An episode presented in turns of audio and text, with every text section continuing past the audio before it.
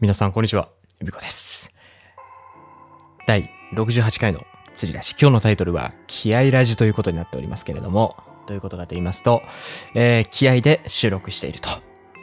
いうお話でございますね。あのー最近ちょこちょこ、まあ、最近というかラジオ始めた時から言ってるんですけど、あ、今日はラジオだなっていう日があるんですよね。こうなんか、こう今日はなんかこれを喋りたいみたいな。今日このまま、もうこれはラジオだみたいなね。よし、撮るぞっていう感じでラジオは撮ってる。まあだからこそ、うんなんていうかな。確実にこの毎週何曜日の更新みたいなのがやっぱりできないっていうのもあったんですけれども、ちょっと今日に至ってはですね、えっ、と、まあ様々な要因によりまして、今日もラジオしか撮れないんですよ。動画を出せっていう話なんですけれども、ちょっと動画どうしても無理なんですね。どうしても無理です。はい。無理です。いろいろ理由はあるんですけれども、まあ一つ大きな理由としてはもう髪の毛の問題ですね。もう本当にあの髪の毛がヘルメット状態になっておりまして、えー島でね、いよいよ、島でいよいよ今日の夕方からですね、髪の毛をチョキチョキすると。ういう算段でございますので、明日はもちろん動画上がりますけれども、今日はね、ちょっともう、もうな髪切る前にちょっと動画撮りたくないなっていうのが、まあ、99%を占めている理由なんですけれども。まあ、かといってラジオを撮るっていうのもなかなかですね、こう、しんどいと。あるんですね、こういう日がね。どうしてもあるんです。もうどう、どうもね、なんかこう、だから本当にね、まあ、何かの特定の仕事を指してそういうことを言ってるわけでも何でもないんですけれども、何て言うかな。とりあえずこう流れてきた作業、流れてきたものに対してアクションをしていく作業はね、全然できるんですけれども、自分の頭を回転させて、こう何かをこう作り出すっていうモードじゃない時ってやっぱあって、こういう時ってね、まあ、喋っても特に中身のある話も全くできないですし、なんかダラダラダラっとこうなっちゃうっていう。えー1時間前にもですね、一旦ラジオ収録してみようということで、頑張ったんですけれども、冒頭ダラダラダラっと喋って、なんかあと何話そうかなみたいな。さあ、それでは今週の釣りラジも頑張っていきましょう。釣り出しって言った後、ちょっと他に話す内容ないかなみたいな。ことになってしまっていましてですね、えー、どうしようかなって1時間悩んだんですけれども、まあ、やっぱりラジオ撮るしかないなということでね、まあ、気合のラジオとタイトルを変更して、気合ラジということでですね、え今最終録に臨んでいる次第でございます。えー、いや、なんかね、喋ろう、喋りたいこと、まあ、もろもろいろいろあるっちゃあるんですけれども、なんか、うーんっていうね、うん、難しいんですね、最近ね、本当に。まあ、そのあたりをちょろっと喋ってお便りのコーナー行ってっていう感じで、今週の釣り味も頑張ってきたなと。おいおいおい、待て待て待て、これもまたまずいぞ。投げやりだっていう風に言われちゃうもんな、これだと。どう、どうなんでしょうね。まあ、かといって生配信もね、結構きついんですよね。生配信やると確実に生活リズム乱れるんで、結局12時ぐらいまでやって、日付変わるぐらいまでやって、そこから準備して寝るってなると1時に寝るわけでしょ？でそうすると次の日の朝起きれないんですよ。で、そこからこう生活リズムが狂っちゃうので、うん、難しいんですね。特にこの釣りのサイクルには、まあ、要は漁師スタイルで生活してると、要は夜の9時に寝て、朝の3時に起きるみたいな生活してると、ちょっとでもそれ狂うと一気にね、体動かなくなったりとか、結構最近ですね、今の環境に、まあ、なんていうか、馴染みきれないというか、多分ね、魚がバンバンバンバン釣れていて、で、ガイドとかもバンバン入っていた時期に関しては、もう気合で乗り切るしかないっていうモードに入ってたので、なんとかなってたと思うんですけれども、で、ちょっとなんかこう、魚も一段落して、みたいになってくると、それはそれでじゃあどうやっていこうかな、みたいなね。またそこも難しいところになっていくんですね。と言いつつもですね、意外と9月10月と楽しいイベントもね、えー、待って、まあイベントというか、まあガイドも含めて、まあやっぱなんか何かしらあるんで、ちょっと頑張っていかねばならんなというところもありつつ、うーん、あとはですね、大和の某プロの話は、あの、様々な問題、あの、僕と台話の問題ではない第第三者要因でですね、あの、なんて言うんですか、完全に門外不出になりましたので、事件があったとかではないんですよ。あの、これは皆さんのご想像にお任せしますけれども、全くその僕と D ワさんの両者の間で何かあったとか、僕と D ワさんそれぞれに何か問題があってとかではなく、全く関係がなかったはずの、えー、とある要因が原因で、えー、今このタイミングで D ワの某プロのを動画に出演させることはできないし、エビコさんも、そこら辺は、えー、ぼやかしておいてくださいっていうふうに言われまして 動画のネタはなくなるわ、えー、ラジオで喋るネタもなくなるわっていう。まあ、しょうがないんですけどね。もうその、なんていうかな。あメーカー背負ってるプロの人なんで、もう、今、今、now、D1 の now 一番熱いプロはこの人だっていうね。まあ、ジャンルにもよるんだろうけど、まあね、カタログとか見たら、まあ、よくわからん話で、今、大は、D は一押しのプロはこの人みたいな感じなんで、あの、事務所切ってで、もう、総力戦で押しに押してるプロの人なんで、まあ、やっぱりそうなるのもしょうがないなとは思いますし、まあ、後々ね、文句は言えないなと、文句言われても困るし、まあ、個人的にはすごくね、えー、学びのある、身に、身のある、えー、まあ、兆候でしたけれども、まあ、そのあたりもちょっとぼやかしつつお話できればなと思いますので、まあ、相変わらずね、あの、ラジオで、なんていうかな。ラジオで言っちゃいけないことをいつもラジオで、この間もそうでしたね。あの、佐渡島のトーナメントの話も、まだ情報出てないのに言っちゃいましたけれども、まあそのあたりに関しては皆さんね、しっかり空気読んでいただいてコメント欄でもね、えー、平和に、えー、僕の言うことをしっかり皆さん聞いていただいて 名前出すなよっていうところにちゃんとね、皆さんあの空気を読んでいただけていることに関しては感謝しておりますので、まあ皆さんの信頼を皆さんがコメント欄でこう置いたをしないことを僕はあの信用してちょっと今回のラジオもね、収録していきたいなと思います。結局それを喋るほかないんですよね、ネタとしてね。というわけで、えー、今週第68回、気合のラジオですね、頑張っていきたいなと思います。ぜひ最後までお付き合いください。今週も頑張る。らららら次だし。うい。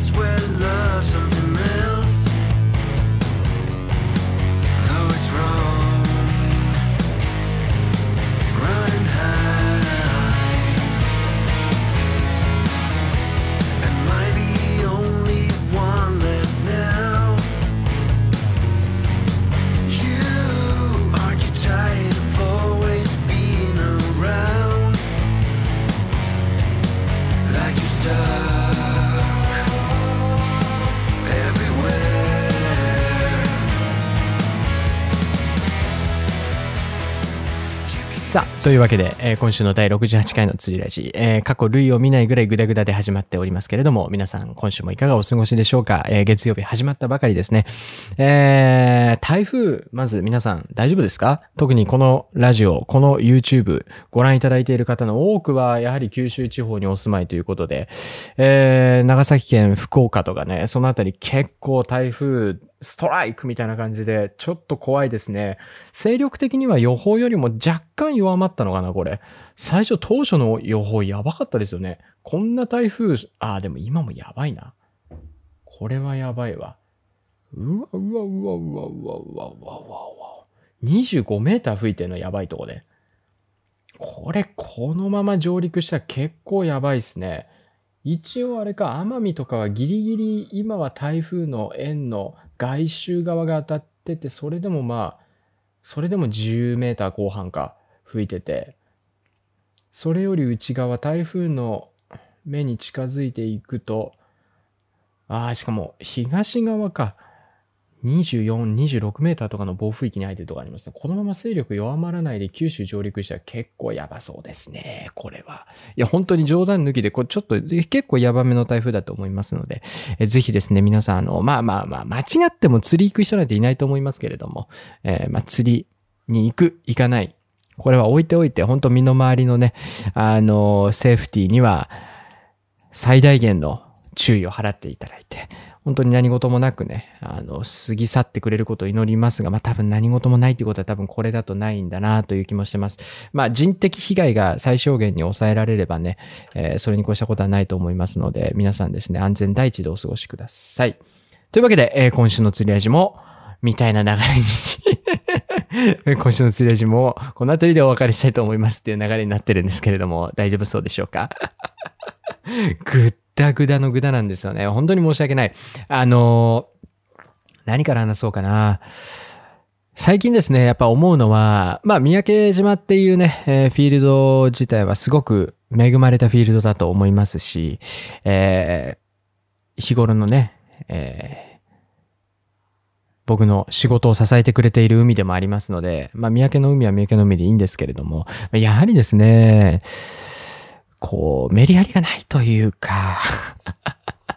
ハイシーズン、ハイシーズンの5月、6月はすごいんですけど、その後もぐったぐたなんですよね。ここ3、4年間、黒潮の蛇行が始まって、えー、水温がもう目に見て明らかに水温が異常だよね、みたいなね、えー、年が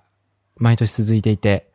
まあ今年も30はいかなかったですけど、やっぱり29度台とかになって、もうずっと29度台から動かないみたいなね、えー、ことにもなっておりますので、まあ、やっぱり何よりも問題なのは、ベイトなんだろうなとは思ってます。正直。まあ、高水温による問題は。あの、カンパチ意外と五木の本館は流れ物なんですけれども、ヒレナガカンパチは基本的にやっぱ五木の個体がすごく三宅島周りは多くて、まあ、三宅島沿岸部にこう住んでいる。魚もすごい多いんですけれども、やっぱね、ベイトがダメなんでしょうね。いい動きをしてないのか、いない、いないというか、定位しないというのか、やっぱり体が大きければ、ある程度こう、外的環境にも対応はできるじゃないですか。もちろんね、あの、カンパチだろうと、もっと大きい魚だろうと、水温の1度、2度の急激な上昇、低下、どちらにしても良くないんですが、まあやっぱりある程度は、こう、居ついてるという以上ね、まあだから、水温が去年なんかは30度台になって、異常な水温上昇でしたけれども、それでも完全に死ぬとかいなくなるってわけではない、なかったので、そういう意味で考えると、まあ、あの、体の大きな個体は、まあ、影響はされるけど、なんていうかね、いなくなるとかはないんだと思うんです。ただ、やっぱりベイト、室味とか、そこら辺に関してはやっぱりね、1度2度の上昇とか高水温とかで一気に動きが悪くなったり、いなくなったりとか、寄りつかなくなったりってことは多分ああるんだと思うんです。で、やっぱりそれにこう、釣られて、まあ、僕たちはね、ロックショアでもオフショアでもそうですけれども、そのベイトを真似た疑似を使って釣りしてるので、そもそもベイトがね、本物のベイトが動きが良くなかったり、いなかったりする状況で、やっぱりこう、ルアーで食わせるっていうのは非常に難しい状況になると。いう、まあ、このなんていうかな、黒潮の蛇行のせいなのか、まあ、水温の上昇なのか何かわかりませんけれども、この、パッとしない感じがね、ちょっと厳しいなと。結構まあ蝕まれてはいますね。分かってたことなんですけどね。じゃあ三宅島に引っ越してきたから、うわ、こんなん聞いてなかったよってわけでは全くないんです。分かってて引っ越してきてるんで、まあしょうがないっちゃしょうがないんですけれども。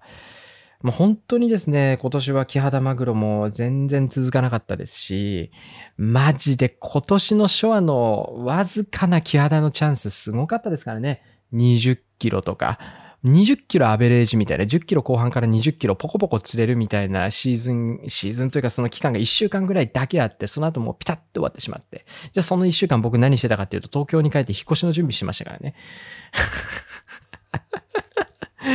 もうシャレにならないですよ、本当に。だからね、島の、まあ僕の師匠とかとはね、あの、9月、10月、水温がちょっと下がって安定してくれればもう一回始まるんじゃないかとも言ってるんですけれども、本当に、でもそれもベイト次第なんじゃないかなとは思いますね。どうしてもね、こう、ショアから距離が届く範囲に回ってこない。だからやっぱりこう、ムロアジとかも回ってこなかったりとか、まあ、さっきのベイトの話ちょっとすると、4月、5月、6月のハイシーズンでも、やっぱり、釣れる個体が異常にでかいという、なん、なんか知らないけど、今日はまあ、やたらでかいの食ってくんな、みたいなタイミングっていうのが、まあ今年もほぼ毎日そのシーズン釣りしてましたけど、1日2日とかあったんですね。やっぱりそういうタイミングっていうのは、そこで室味が釣れてるんですよね。まあ本当に三宅島は室味に全て依存しているような生態系なので、えー、堤防のワンドの中に室味がブワーって入ってくると、それをかけてもうでっかい魚がもううじゃうじゃみたいになるってことを考えると、やっぱり、室足がいないとね、話にならないんですよね。そこに魚はいるんでしょうけれども、もうね、全然こう、餌を食うモードに入らない。というのが一つと、ちょっと先ほど冒頭お話ししました、ディーワの某プロと話してたんですけれども、カパチって夜でも全然釣れるらしいですね。全然やる気にならないですけど。もう見えない状態、何をやってるのかわからない状態でね、釣りを続けるってかなりのメンタルが必要で、で、しかもこう、ルアーっていうね、餌だと、まあもう待ち決定、待つ釣り決定なんで、別にそれはいいんですよね。餌ぶっ込みでも泳がせでも何でも、あの、待ってればいいんで。ただ何かも、何かどうなっているかもわからない、半分以上の視覚的情報が奪われてる中で、ルアーを操るっていうのはね、これ相当厳しいんですよね。だから、目に見えている何かしら視覚的情報が得られる環境でルアーやってれば、別にルアーに食ってこなくても、あ、あっちでベイト跳ねたなとか、あ、ベイトちょっとこっちとか、目に見える潮の動きとかね、あ、潮こっち行ってんなとかね。そういう情報がですね、半分以上夜釣りだと得、られなくなってしまって、すごく厳しい戦いを強いられるので僕は本当に夜釣り嫌いなんですけど、まあ、カンパチなんかはね、人間で言うところのラーメン、何杯分豚骨ラーメン、ものす、な、七八杯分つってたっけな。人間換算でラーメン、豚骨ラーメン七八杯分を毎日摂取してる。しないと、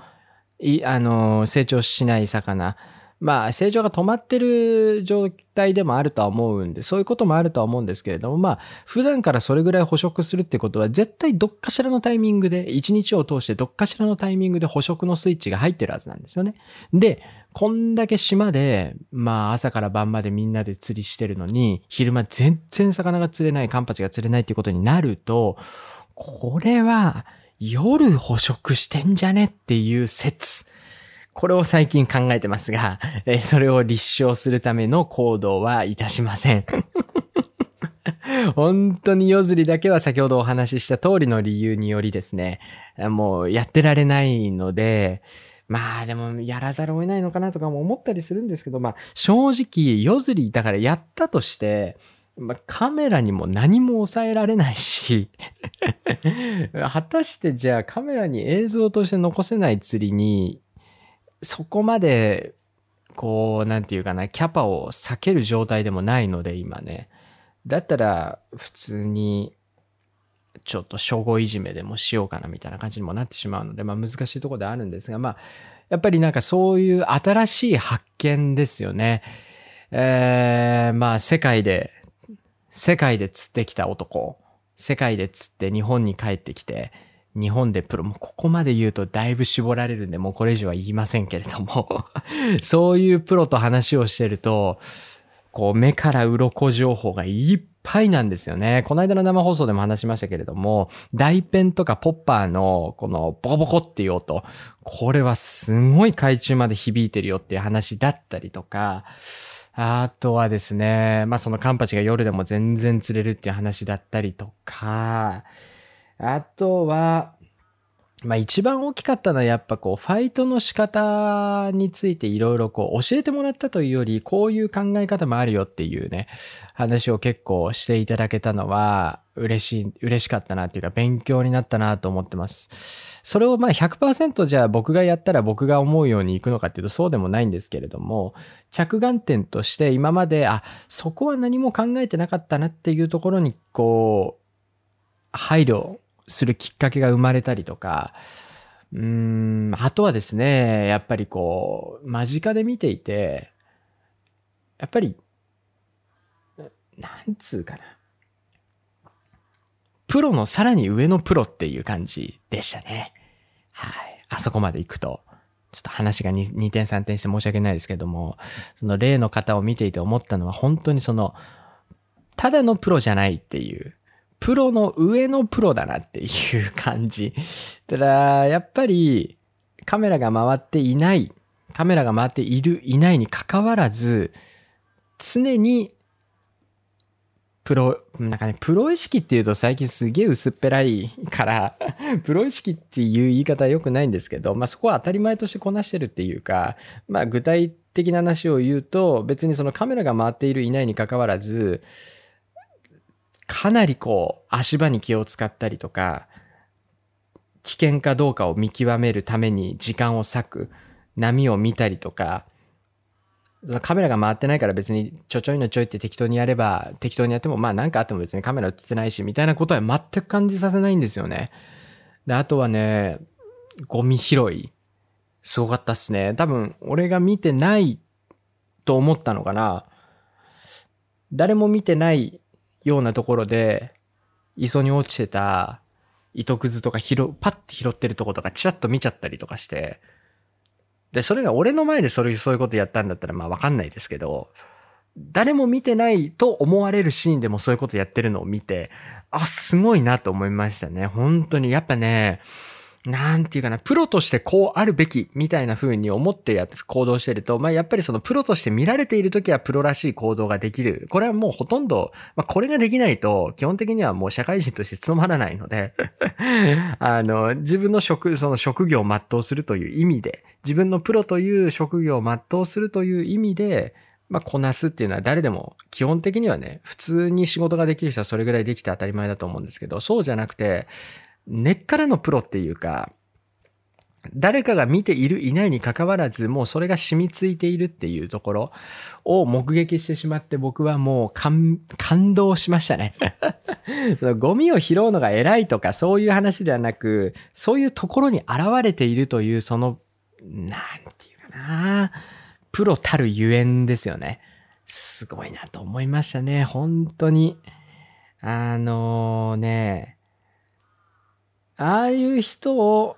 やっぱりこうプロと呼ぶのであればほとんどの人がほとんどの多くの人がもうプロとは言えないだろうみたいな感じなんじゃないかなと思います。本当になんかねあの立ち振る舞いいでたち立ち振る舞いとかっていうところまあ気にしてるところももちろんあると思うんですけどね、本当にすごいなと思いましたね。感動いたしました。まあかといってですね、あの、2泊3日の兆候でしたけれども、えー、釣れたのはサメだけと。ね。いやー、やっぱりね、いや、でもね、すごかったな。あの、3本だけ行ったんですけれども、3本だけ都線で行ったんですけれども、まあ、僕も初めて乗るせいで、3本だけの中でも僕も初めて乗るせいで、まあ、あの、全然先にあの、好きなところ投げてくださいって言って、一番最初に選んだところはやっぱり普通の人と違うところなんですよね。普通の人だったらまあこっち投げるでしょうみたいなところじゃなくて、別のところにルアー入れて、トップのプラグ入れて、やっぱり平正出し、出してるんで、あの、張りがかりが悪くてフカートとかだったんですけど、やっぱりこう、しょっぱなから初、初めての場所に行って、こうパッて見て、ここっていうポイントにルアーを入れて、魚がしっかりそこに反応するというね、これもやっぱりすごかったですね いやー、やっぱり、こう、もうね、圧倒的その、なんて言うんですか？差。すべてにおける差。もう、動作的な所作の違いもそうですし、魚を見つける目というか、状況を読み取る能力というのも、やっぱりこう経験が全然違うなっていうね、えー、ところまざまざと思い知らされました。はい。あのー、ちょっとやっぱ頑張ろう、頑張ろうというか、YouTube がどうのこうのではなく、一アングラーとしての個人的なこう技術量だったり知識量っていうところに関してもっと頑張りたいなって思えるいいきっかけでしたね、本当に。まあ、特に今年の僕の釣りに関しては、スタイルに関しては、まあ、数釣り。まあ、これはそう、最初からそう決めてやってた話なので、カンパチ100本チャレンジもそうですけれども、まあ、やっぱりこう、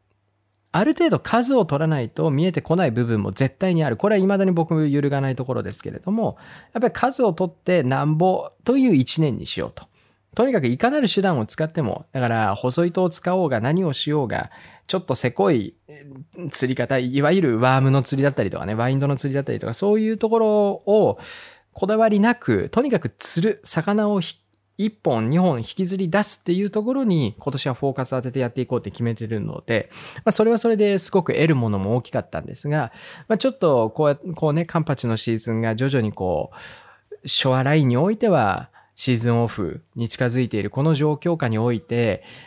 うーん、今後はですね、今後はというか、そろそろもう一度、01ゲームに戻していこうかなと。要は、でかい魚を取るっていうところに視点を戻していこうかなと。まあ、あのおかげさまで今年本当にね、まだ上げてない動画も含めていっぱいいろんなメーカーさんからいろんな道具使わせてもらったりとかして、まあ、やっぱりその魚をね、かけてなんぼなので、この道具レビューしてくださいとか、この道具ちょっと使ってみて感想聞かせてくださいとか言われたものに対して、やっぱりとりあえずそのタックル、その道具で魚をかけるっていうのが大事なので、その何キロ取れたとかももちろん大事なんですけれども、まあ、やっぱり竿っていうのはルアーを投げるための道具であるっていうのが一つと、魚を取るっていう、魚を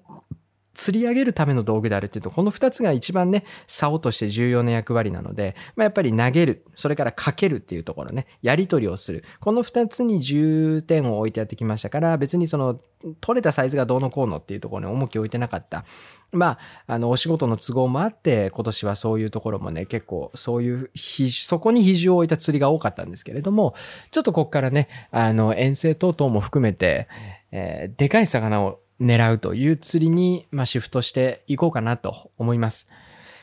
まあ、どうしていくのかっていうとですね、えー、11月ぐらいから八条の、八条島のデカマサとかのシーズンが始まるらしいので、せっかく八条までね、あの、ちょろっと行ける環境にはいるので、まあ、月に1回か2回かな、八条で、あの、チャレンジできるように、八条でこう、でかいのを一本引き出すっていうところを頑張りたいっていうのと、えー、あとは、これ先週のラジオでも言いましたけれども、来月佐渡島のショアフィッシングトーナメントみたいなのがありますので、えー、そちらも頑張っていきたいなと思ってます。まあ、佐渡島に関しては、この間吉成さんと電話した時に、佐渡の平正ってどんなんなんですかって聞いた時に、いや、日本で結構1、2を争うぐらいサイズが出るところですよって言われて、え？ってなったんですけど あの佐渡島はまあ確かに出ればでかい、でかいのもいなくはないっていうイメージで、まあただそ、そんなに出ない難しいフィールドみたいなイメージだったんですけど、まあこれはやっぱりね、当たり外れがある話なので、時期だったりタイミングによって結果はね、大きく左右はされるんでしょうけど、まあでもそういうフィールドなんだっていうね、記録級の平正が狙えてしまう。吉成さんの平正もね、記録、吉成さんの中の記録は一番佐渡がでかいって言ってたんで、おっと、これはちょっと真剣に、まあ、元から真剣にやるつもりだったんですけど、よりなんかこう真剣にやっていかないとなっていう、改めてなんかちょっと気の引き締まるお話をいただきましてですね、ここも頑張っていきたいなと思ってます。楽しみ半分、ちょっと緊張というか大丈夫かなっていうのが半分なんですよね、佐渡の遠征は。まあ、正直だから今の僕のこの細糸に慣れきってしまった体で、佐渡のトーナメントの時に、じゃあ XH の差を P6 号とかっていうことになると、まあ明らかに体ついていかないと思うので、ちょっとそこは慣らしをもう始めようかなと思ってます。あの、魚釣れる釣れないに関わらず、で、1日何頭できるかわかんないですけれども、まあ、最低でも20頭、30頭ぐらいは、あの、もう魚を釣る釣らないに関わらず、とにかく投げれるところで、えー、ルアー投げて、やっていきたいなと。ちょっと体をね、こう慣らしていく順応期間に入っていかないといけないなというところもありまして。あとは、やっぱりなんていうか、まあ、その佐渡島のトーナメントに出て、じゃあ優勝できんのかって言ったら多分それはね、なかなかこうやっぱり血のりっていうのを僕はもう痛いほどこの三宅島に住んで痛感してるので、痛いほど痛感してるって小泉公文みたいなんですけれども あの、本当にね、しみじみ感じてますね、やっぱりね。あの、やっぱり、その島特有の潮の入り方だったりとか、タイミングだったりとか場所っていうのは、その土地の人間じゃないと、わからないので、やっぱりそれが分かってる人間と分かってない人間でも明らかにガラッと腸が変わるんですよね。全然違うんですよ。はっきり言って。なので、その状況状況、その日に合わせた、えー、そのタイミングでベストな場所選び、それからルアー選び、アプローチの仕方全般っていうのがやっぱり分かってない、ましてや佐渡島初上陸ですから、まあそんな世の中うまいこといかないとは思いつつも、ただ、まあトーナメントに出る以上はですね、ちょっとガチンコ真剣にですね、やっていきたいという思いもありますので、まあそこに向けて、ちょっと体の順応だったりとかね、えー、準備もろもろ、まあ万全の状態でまず臨むということが、一つ、まあ僕なりの職業釣り師としての、まああり方かなと思いますので、頑張っていきたいなと。魚が釣れるかどうかは、釣りたいですけど釣れるかどうかは別として、やはり、こう、姿勢的な部分はね、まあ、久しぶりの遠征になると思いますので、ちょっと大事に準備していきたいなと思います。まあ、このあたりの詳細に関してはまた、あの、公式の方から、フィッシュランカーの、あの、公式の方からも、ちょこちょこ出ると思いますので、よろしくお願いいたします。さあ、えー、その後釣りの話なんか、ああとですね、10、今月、来月の予定なんですが、今月もね、ちょこちょこガイドはいただいて、あの、ガイドのご依頼はいただいておりまして、えー、頑張ろうというところと、オフショアもちょこちょこ入っていて、10月はですね、オフショアの、えー、予約視聴者参加型みたいな、まあ参加型っつってもいつも一緒に遊んでる、遊んでくれてる視聴者の方が、まあ何人か来るかもしれないということで、結構楽しみにしてますね。オフショアはね、秋もね、結構いいんですよね、カンパチね。でもやっぱりこれもね、オフショアもね、あの、やっぱり歴然とした差が出るなって最近こう痛感する出来事とかもあったりとか、やっぱね、のめり込めばのめり込むほどね、奥深いですね。生放送でもこの間言ったんですけど、なんつうかな。これラジオでも言ったっけかなあの、今までの僕の、まあ、2年、1年前ぐらいの僕のオフショアに対する認識っていうのは、まあ、まず船長にポイントに連れてってもらって、魚体に魚の反応が出てますと。で、それを、その魚を釣るっていう。まあ、これは、これ、そういうふうに思ってたのは、まあ、こう、まあ、2、3年ぐらい前までかな。だから自分の腕で釣ったことにならないから、自分の技術で釣ったことにならないから、オフシャーはやらないって、多分ね、すっごい昔のラジオとか生放送でも、多分同じこと言ってたと思うんですけど、あのー、まあ、他の魚はどうかはわかんないですけれども、少なくとも三宅の海域でカンパチをジグで狙う釣りに関してはですね、まあ、全然そんなことはないんですよね。あの、船長がもちろんポイントに連れてってくれるし、魚体に反応は出てます。だからといって、まあ、まずそもそも口を使わせられるかどうかと、えー、口を使わせたところで取れるかどうかは全く次元が違うというか話が違う。あの、本当に技術量めっちゃ出るんですよね。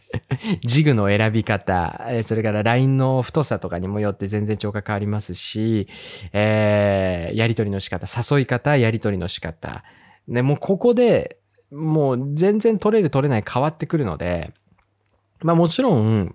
そのポイントをどんぐらい知ってるか、えー、っていうところは船長次第だし、状況に合わせてこのポイントの方がいい、潮の当たり方とかによってこう変えてくれたり、いろんなバリエーション、引き出し持ってる船長の方がやっぱりこう、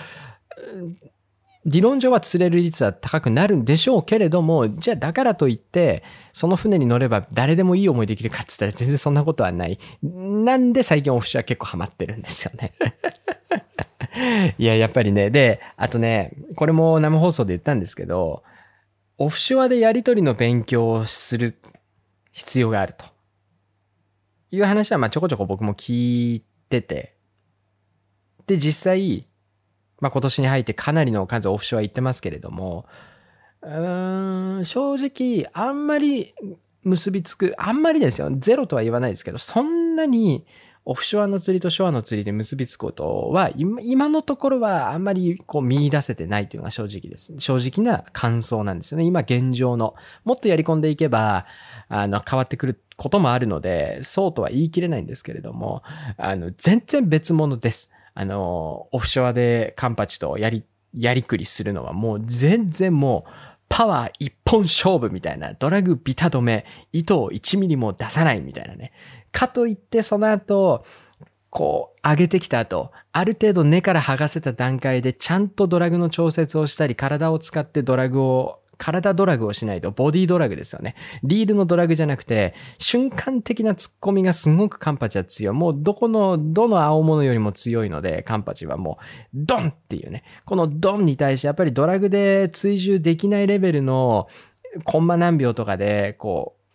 いなす必要がある。それができないとプチって切れたりとか、あの、まあ、よからぬことにつながっていく。あと、口切れね。口から、あの、フックポイントが広がってズリズリって針が抜けてしまったりとかってことになるので、そういった瞬間にこう体でショックを吸収して、体ドラグ、ボディドラグでやりくりしてあげるとかっていう技術も、まあ、ボディドラグに関してはね、あの、ショアの釣りでももちろんそうなんですけれども、まあ、ショアの釣りはやっぱりね、またちょっとやり方違ったりとかっていうところもあって、まあ、ものすごいテクニカルなんですよ。かけた後はまあそこまで大変じゃない魚もいるんでしょうけれども、カンパチは口を使わせるまでも大変だし、技術がいるし、魚に口を使わせた後もですね、あの、しんどい釣りなので、そこはかなり楽しいなと。まあだから最近の、まあ結構癒しにはなってますね、オフショアの釣りに関しては。なんでまあオフショアはオフショアでですね、あの、まあ、サポートまではいかないんですけれども、あの、できる範囲で、お力添えをいただいてるメーカーさんも今オフショアでもありますので、あの、頑張っていきたいなと思ってます。まあ、ワンチャン安定性で言えばショアのカンパチよりもオフショアのカンパチの方が、どちらかといえば三宅の場合、今はね、黒潮の蛇行が終わるまでの話だと思いますけど、黒潮が蛇行してる現状においては、まだ船の釣りの方が、こう、コンスタントに魚を狙えるので、まあ、今のうちにというか、船に乗っていろいろね、できるうちに、そこはそこでちゃんと突き詰めてやっていきたいなという思いは正直ありますので、まあなかなかね、実況動画に関しても上がらない、そのシンプルに釣りを楽しんでる動画がね、年々少なくなってきてるっていうのは僕も思っていて申し訳ないとは思ってるんですけれども、まあちょっと、うん、なんとかやりくりしながらですね、あの、皆さんにも、僕がこうオフショアの釣り楽しいって言ってますけど、皆さんにもこう楽しんでもらえるような動画とかね、えー、また出していければいいなと思っておりますので、よろしくお願いいたします。さあ、えー、というわけでですね、かなり頑張って喋りました。えー、振り返ってみれば、えー、果たして中身のあったトークをちゃんとしたのか、もう全く記憶にございませんけれども、えー、後半はですね、お便りのコーナーやっていきたいなと思いますので、引き続きお楽しみください。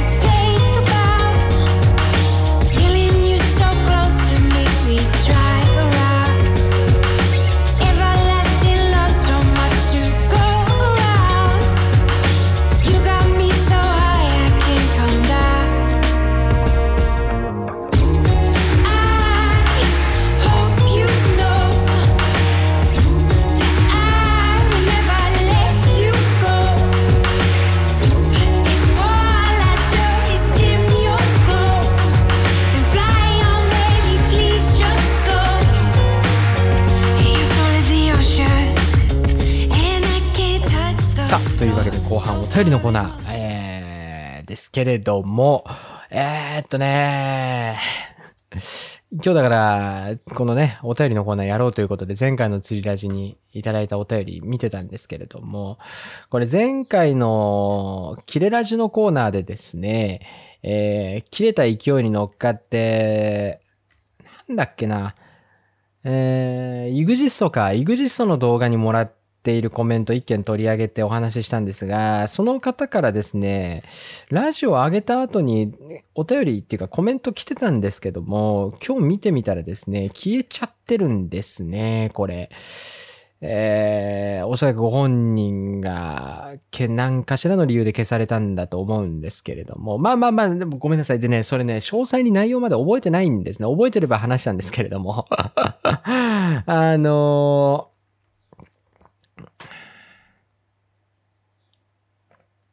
何だったかな？ちょっと忘れちゃったな。うろ覚えでこれ話すのもまずいかなとも思ってますんで、ちょっと差し控えるちょっと残念かなと。えー、っと、まあ、いろいろ思うところはあったようですね。そのイグジストよりもステラの方がっていうところに関して。で、まあ、それに対して僕も、ああ、なるほどなっていうところもあったので、まあ、まずね、その、お怒りラジオという、そのお怒りに身を任せて、えー、こう、なんていうかな。そんなに、こう、いい気持ちのしないコメント返しをしたところに関しては、いいかねトゲがあったような部分に関してはですね、まあ僕の至らぬ、いや、僕が悪かったなと思っておりますので、そこは申し訳なかったなと思うんですけれども、ちょっとだからその、なんていうかな、多分僕はこの間の釣りラジで、そのコメントに対して、こう、とりあえず何か言いたいんでしょみたいな捉え方をしたんですよね。僕はそのコメント、イグジストのファーストインプレッションに寄せられたお便りに、コメントに対して、まあとりあえずそういうこと言い、なんか、何かしら言いたいことあったんでしょ？はいはい、みたいな対応をしたので、それがまあ僕の思ってたところと違ったっていうか、まあそれなりに、えー、こう、こう思ってますっていうところがあったと、あったらし、あったらしきコメントが届いてたので、まあちょ、ちょっと反省します。すいません。申し訳ございませんでした。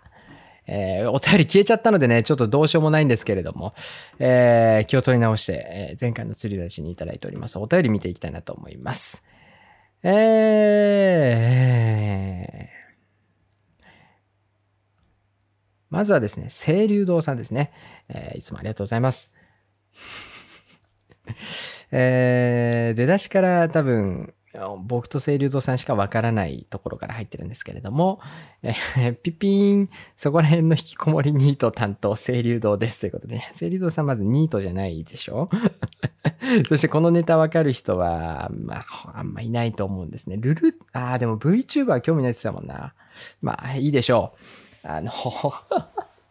最近は僕はあの、メトちゃんの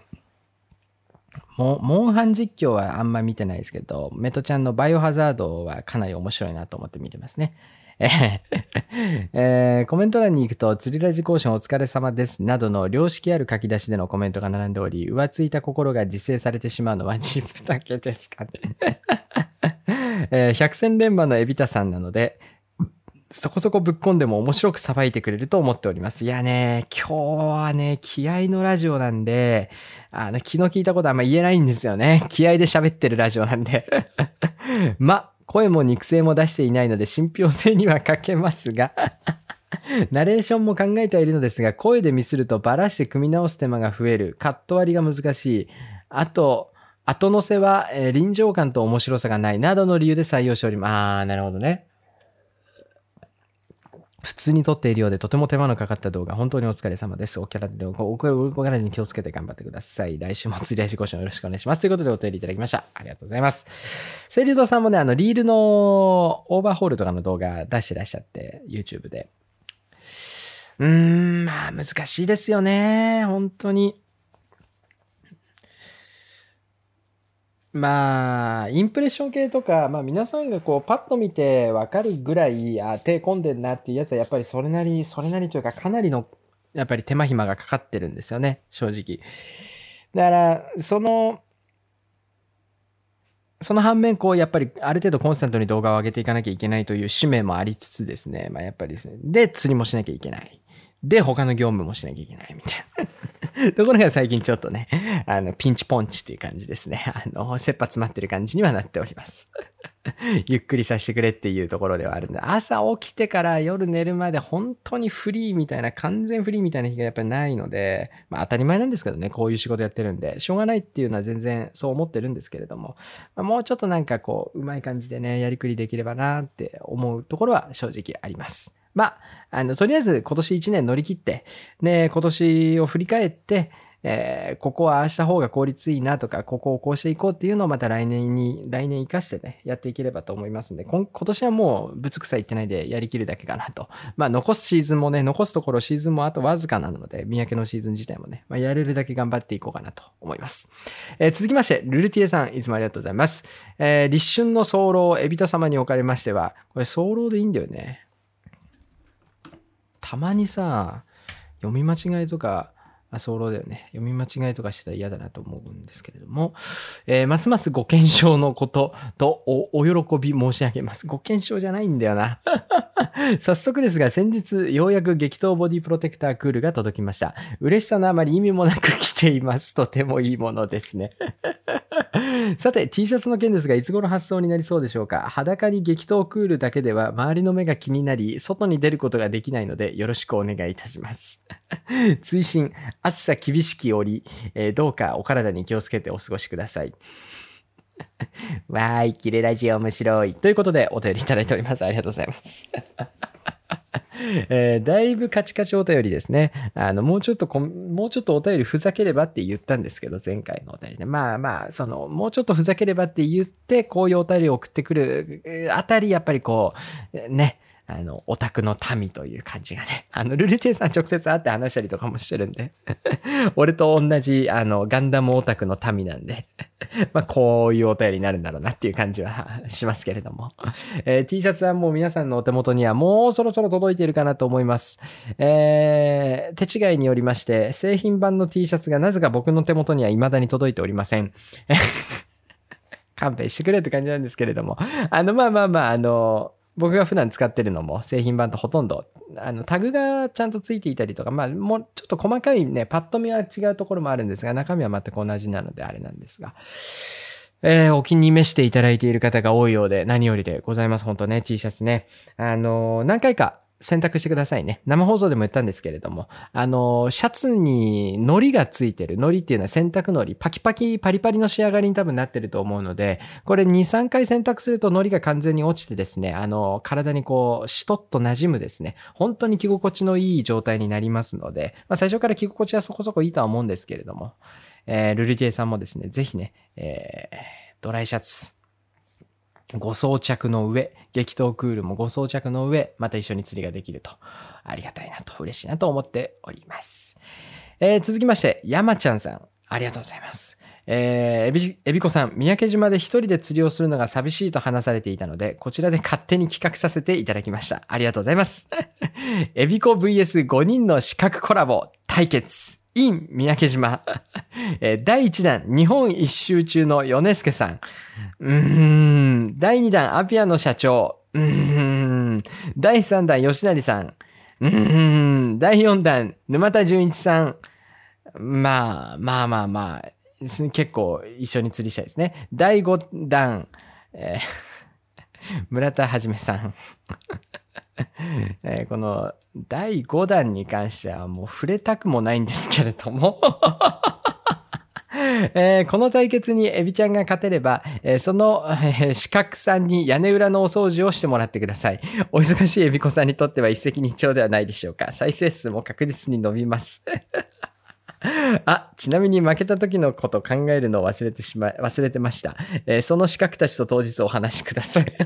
無責任か？だいぶ無責任なプランナーさんからですね、えー、動画のプランいただきましたけれども、却下ということでありがとうございます。えー、日本一周中の米助さんはですね、忙しすぎます。まず、あの、まず忙しすぎます。あの、最近はほとんど連絡取ってないですけれども、本当に忙しいですね、あの人ね。えー、で、却下。第2弾、アピアの社長さん。アピアの社長さんは先日いらっしゃってましたけれども、あの、カメラの前に出るのはあんまり好まないというか、あの、喋るのはいいんだけれども、釣りをしてるところは別にそんなにカメラの前に出てやるのはあんまり好きじゃないような話をしてたようなしてないような気がしております。そして第3弾の吉成さんはですね、営業のエリア、営業エリアの変更、配置変更に伴ってですね、えー、御年57歳の体で激務という、あの予定であれば今年こそ三宅で一緒に釣りをするって予定だったんですけれども、急遽営業担当エリアの配置転換に伴ってそれが叶わぬ夢となりましたので、えー、もうちょっと待たれよと。しばし待たれよということです。え続いて第4弾、沼田純一さん。沼田純一さんに関しては、本当に一緒に釣りしたいんですが、まあ、来年ちょっと連絡取ってみようかな。たまー、たまにっていうか、前一回ね、あの、DM のやり取りしたことあるんですけれども、あの、まあ、カンパチの村がやっぱりあるのでどうしても、あの今の現状で、例えば一緒にロケしましょうとか言ってもですね、まあ、お互いいい、い魚が取れるかどうかっていう確率が、まあ、ロケをするに相応しい確率ではないので、まあ、来年かなと思います。で第5弾は言うに及ばずということで、あの、ありがとうございます。お便りが、お便りいただいたことに関しては、あの、ありがとうございますと。いうことでございます。えー、続いて、新浦新浦さんですね。大変ご迷惑をおかけしておりますということで、最最初何のことだと思ったんですけれども、あ、光回線の話ねということで えー、本当にですね、あの、新浦さんに関してはですね、八丈島で、えー、頑張ってらっしゃる。最近は頑張ってるのか頑張ってないかわかんないですけれども、えー、ちょっとですね、あの、また11月、こっちのシーズンがオフったあたりで、あの、八丈島の方でまたちょっと頑張りたいなとも思っておりますので、その時にはまたよろしくお願いいたします。えー、続きまして、t くまさん、ぬこも可愛いよねということで、ありがとうございます。ぬこはですね、チビが3匹いたんですが、えー、車に引かれたり、えー、まあ、カラスに持ってかれたかなんかかなわかんないですけれども、もう残すところ1匹となっております。かといってね、あの、家猫にするってのもなかなかっていうところで結構ね、悩んだりしてるの。この間1匹ね、車に引かれて死んじゃってて、うん、っていうとこもあるんですけれども、まあ、いかんともしがたい。まあ、しょうがないといえばしょうがない野生の自然の摂理というか、うん、あんま考えないようにしてます。辛いんで。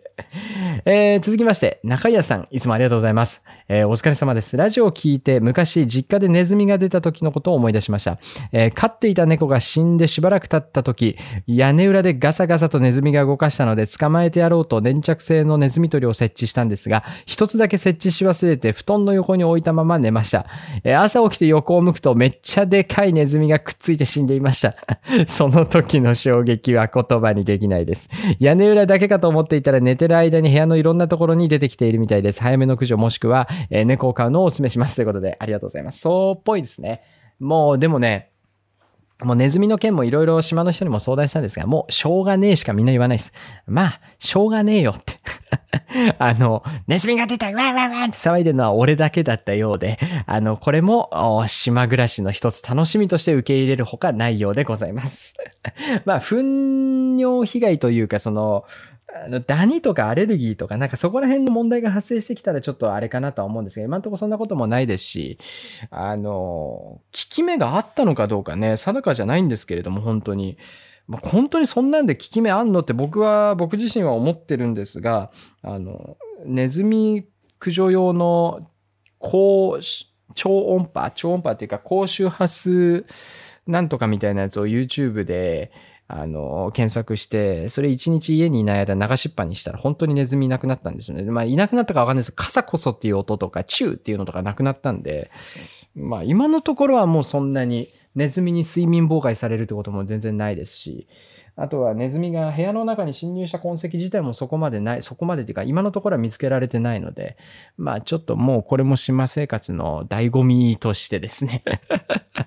えー、放っておきたいと思っております。ありがとうございます。えー、続きまして、えー、TM さん、えー、金玉玉三郎ですね。ありがとうございます。えー、釣れなかった動画、3本、8条、うどね、後藤、千島、う、頭が、う、う、こういうことを送ってくる人とはもう二度と一緒に釣りに行きたくないと思います。えー、続きまして、KH さんいつもありがとうございます。えー、久しぶりにコメントさせていただきます。釣りラジオお疲れ様でした。エビタさん。エビタさん、だいぶ浸透してるんですけどね。えー、1話から全部聞いてますけど、今日のラジオは個人的トップ3に入りますね。ありがとうございます。キレラジね。えー、大人気コーナー、キレラジのコーナーですけれども。えー、ところで、北海道、北海道ブリが沖に出てしまった記念に、標語を作成しました。ご一読くださいということで、ありがとうございます。えー、ストレス、ストレスのス、すすきのでシュアプラッキング。もうしょっぱなから意味がわからないんですよね。北海道ブリが沖に出てしまった記念の一番最初の標語がすすきのでシュアプラッキングっていうのがもう意味がわからないですね。えー、ストレスのと、止まらないドラグでラインブレイク。えー、レ、レンジ、レンヤ、レンヤレンヤのす、すすきのでシュアプラッキング。その、お題に対して、お題に対してね、ちょっとね、その、すすきのでショアプラッキングと北海道ぶりが沖に出てしまったのと何が関係あるんだって感じなんですけれども、えー頑張って、えーお便り書いていただいたところに関しては感謝申し上げたいなと思います。えー続きまして、氷魂さんいつもありがとうございます。えー釣りラジお疲れ様です。えー三宅残念でしたということでそうですね。ちょっとまたタイミングがあればぜひ来ていただきたいんですが、えーそれでも、ムーンウォークドヤニキとの一泊二日の釣り遠征楽しかったです。えー旬な時期じゃなくても一度、エビちゃんに会いに三宅行きますね。T シャツ9月までに来てほしいなということで、もう届いてるんじゃないでしょうか。ありがとうございます。だ氷魂さんも、あの、ムーンウォークドヤニキと10月一緒に来たらいいんじゃないんですかね。と思うんですけれども、いかがでしょうか？お待ちしております。えー続きまして、SS サングラさんいつもありがとうございます。えー最近釣りラジオを聞いたら満足してコメントするのを忘れていましたということで、ありがとうございます。えーマジでソフトバンクの電波はどうにかならないんですかね？推しは言ったら毎毎回県外でいつも草生やしてますよ。次回も楽しみにしてます。ということで、ありがとうございます。ソフトバンクはもうそういう、あの、あれなんでしょうね。なんか、もうそこちゃんとする気はもうないんでしょうね。もうユーザーとしてもだからその、県外が嫌だったらドコモとか au にする。で、なんかこう、ちょっと安いっていうか、まあユーザーメリットにちょっと、ユーザーメリットのちょっと大きいサービスとかの方が、まあ別に県外とか気にしない。別に、あの、首都圏だったりとか、普通に電波のあるエリアで普通に使って、で、なんかこうサービス面でちょっといいものがついてる方がいいっていうんだったらソフトバンクみたいな認識、め、あの、キャリア側もそうなんでしょうね。だから別に今から頑張って、こう、エリアを拡大させるというか、電波のつながりを良くしようみたいなところにね、一切もう主眼を置いてないんだと思うんで、もう諦めてます。あの、分割契約をして一生 iPhone にするという固い決意がある。で、なおかつ一生ソフトバンクでいいっていう固い決意があれば、えー基本的に iPhone を半額で購入できるプランがあるので、えーそれのためだけに俺は、あの、ソフトバンクを契約し続けてるって感じですね、今のところ。えー続きまして、手渡しは嫌いマンジュニアさん、えーいつもありがとうございます。釣りラジの更新ありがとうございます。ありがとうございます。えー釣りラジの民度が高くなっている中、今から民度を下げることをお許しをということで、えーコメント欄を拝見してお怒りうんちコメントを見つけると、お、釣りラジのいいネタ提供ありがとうね。すごい盛り上がったよ。あー、美味しい美味しいと思いながら、でっかいエソしか釣れない呪いをかけております。PS、沼ぴょんは身長2メーター60センチあるらしいです。ということでですね。えー嘘 PS はやめてください。えー大嘘 PS ですね。まあ、うんちコメントはな、別にもう、だからもうみんなも僕も一緒なんだと思うんですけど、あの、うんちコメントはもううんちコメントだっていう、そのうんちコメントそのものを楽しむというね、うんちコメントだ、わーっていう感じじゃなくて、うんちコメントはうんちコメントでもうそれも面白い要素の一つとしてね、やっぱりこう受け止められるようにならないと、YouTube も Twitter もできませんから、本当に。この大 SNS 時代においてですね、あのやっぱりうんちコメントメントも、あ面白い人もいますね、今日もいますみたいな感じでね、やってらん、やってないと。だから、あれですよ、それこそ、正直やっててエソ釣れるのと一緒ですよ。エソ釣れるたんびにイライラしてたら釣りにならないですからね。だからエソが釣れることすら喜びにこう変えていかないとですね、えー釣りもできないですし、はたまた YouTube なんかもできないわけですね。えーということでね、あの、うんちコメントも皆さんからお待ちしております。え続きまして、オテロさんいつもありがとうございます。え釣りラジお疲れ様です。えー、にゃん、可愛かったですね。ありがとうございます。にゃんを飼うとネズミがいなくなるので、ネズミの糞対策にもなりますよ。えー、そして丸一つ、会いに行くチャンス到来か、楽しみにしておりますということで、ありがとうございます。あの、ぜひですね。あの、ただやっぱね、最近ね、ちょっと、民宿行きしが思いのほか今年は繁盛しておりまして、お客さん多くてですね、意外とあの、客室いっぱいとかってことが最近ちょこちょこあるので、もしですね、あの、日程、他にもね、あの、ラジオ聞いていただいている方で遊びに来ていただけるよっていう方はですね、ちょっと早めにご連絡いただいた方がいいかなとは思いますので、えーよろしくお願いいたします。え、えっとですね、ちょっと、あの、気合のラジオということで今日も頑張ってきましたけれども、えー、なかなか体力的に厳しくなってきました。えーそろそろ頭が無回転シュート状態になりそうなので、えーお便り全部は読めないかなというところでございますけれども、えー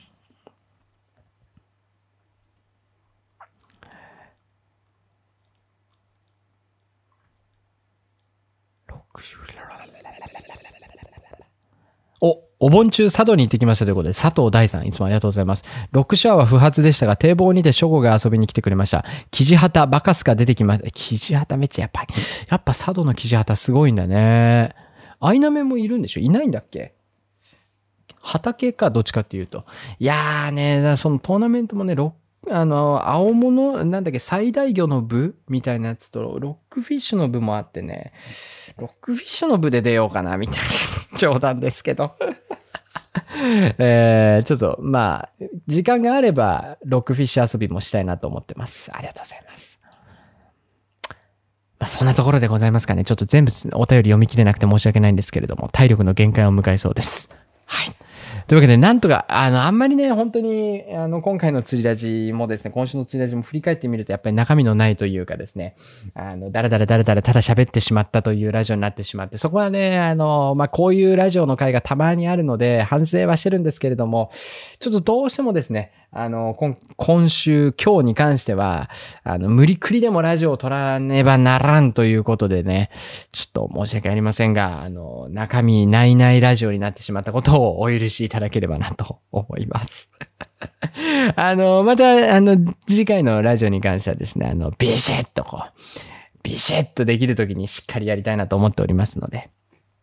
まあ、たまには、こういったゆるラジで、お楽しみいただいても、まあ、バチは当たらないんじゃないかなと思います。あの、明日はですね、髪切ってくるので、え髪を切ったエビコさんの何かしらの動画が上がると思いますので、お楽しみにと。いうことでございます。あと、ちなみにですね、えー最後まで聞いていただいた方への朗報ですが、まあ、今更このラジオ聞いていただいている方にそんな、まあ、ピックアップする商品でもないかもしれませんが、えー9月もうそろそろ発売予定のダイワの新しいスパイクシューズですね。えーこちら、あの、発売前からダイワさんから提供いただいておりまして、今、あの、実、絶賛履き潰し中です。あの、ゴリゴリ使ってですね、まあ、耐久性能の部分だったりとか、あの、まあ、結構ね、あの、全然いいんですよ。やっぱ耐久性能の部分、ピンの耐久性の部分かな、まあ、最終的にはっていうところもあったりはするんですけれども、あの、まあ、やっぱり真面目のスパイクシューズがどうしても手に入らないとか、あとは普段はフェルトスパイク使ってるんだけれども、あの、スパイク使いたい。えーでも、まあ、あんまりスパイクの出番ないから、そこまで高いお金を出せないな、みたいなね、あの、いろんな需要はあると思ってるので、またそのあたりもですね、えー動画出していければなと思っておりますので、まあ、最後になりましたのでお話しますと、えーまあ、ちょっと大和さんとね、いろいろ最近お仕事っていうかね、製品の何々とかね、やらせてもらえる機会がちょこちょこ出てきておりますので、まあ、ただ、あの、一つ言っておきたいのは、あくまでも忖度のしないチャンネルということでね、あの、やっていきたいなと思っておりますので、えーそのあたりはご安心いただければと思いますが、よりね、皆さんに、あの、面白い、面白いというか、より皆さんのためになる、釣り具選びとかのね、えー参考になるような、えーインプレッションをお届けしていければなと思っておりますので、よろしくお願いいたします。というわけで、今週の釣りラジもありがとうございました。また次回のラジオでお会いいたしましょう。バイバイ。